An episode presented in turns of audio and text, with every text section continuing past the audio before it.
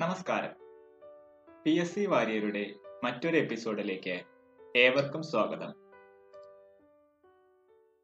With a D C generator which of the following regulation is preferred one percentage regulation for a fixed number of poles and armature conductors select the winding that will give higher E M F wave winding equalizer rings are employed in dash wound D C machine both lap and wave wound. The function of brushes in a DC generator is to collect the current from the commutator and supply it to external circuit. The pole core of a DC machine is dash laminated, usually not laminated. The polarity of a DC generator is reversed by reversing the direction of field current.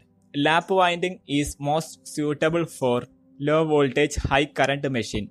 The number of brushes in a commutator depends on amount of current to be controlled. In DC generator, the current to the external circuit from armature is given through commutator.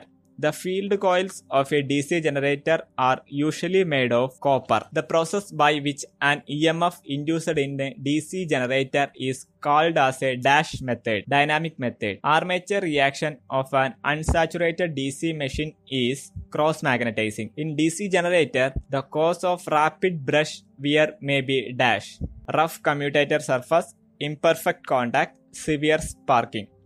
In DC generator, the cause of rapid brush wear may be rough commutator surface, imperfect contact, severe sparking. The commutator pitch for a simplex lap winding is equal to 1. The greatest eddy current loss occur in the dash of a DC machine. Armature. The real working part of a DC machine is the dash, armature winding. Carbon brushes are used in a DC machine because of carbon lubricates and polishes the commutator. Shunt field coils carry low current but produce a very strong magnetic field. This is due to the dash large number of turns. In a DC generator, the flux produced in the field winding is maximum when dash. The core is saturated. A DC shunt generator delivers 20 amps to the load at 20 volt. If the load circuit is suddenly opened, the terminal voltage will dash rise. In any DC generator, the EMF generated in the armature is maximum when rate of change of flux linked is maximum.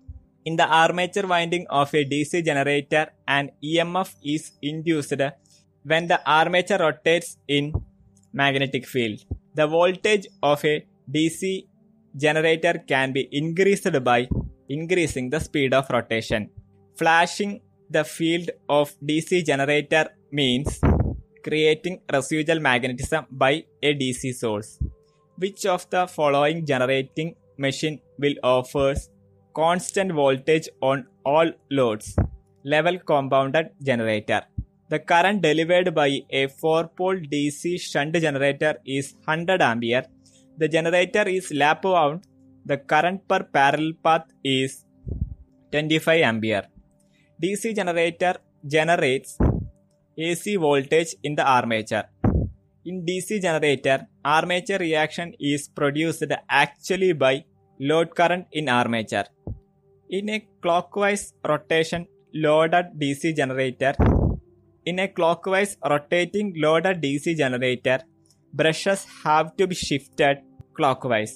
The main function of an equalizing bar is to make the parallel operation of two over compounded DC generators stable. A DC shunt generator driven at a normal speed in the normal direction fails to build up armature voltage because of there is no residual magnetism. Resistance when connected in series with the field of shunt generator decreasing its EMF. Dash together are called stray losses, copper and iron losses. The material used for splitting ring split ring is dash copper.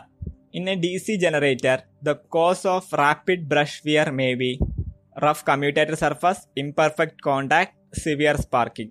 In DC generator, the cause of rapid brush wear may be rough commutator surface, imperfect contact, severe sparking. Normally, armature resistance of a DC machine will be in the order of 1 ohm. The potential difference generated between the ends of the coils is transmitted to the output terminals by the dash brushes.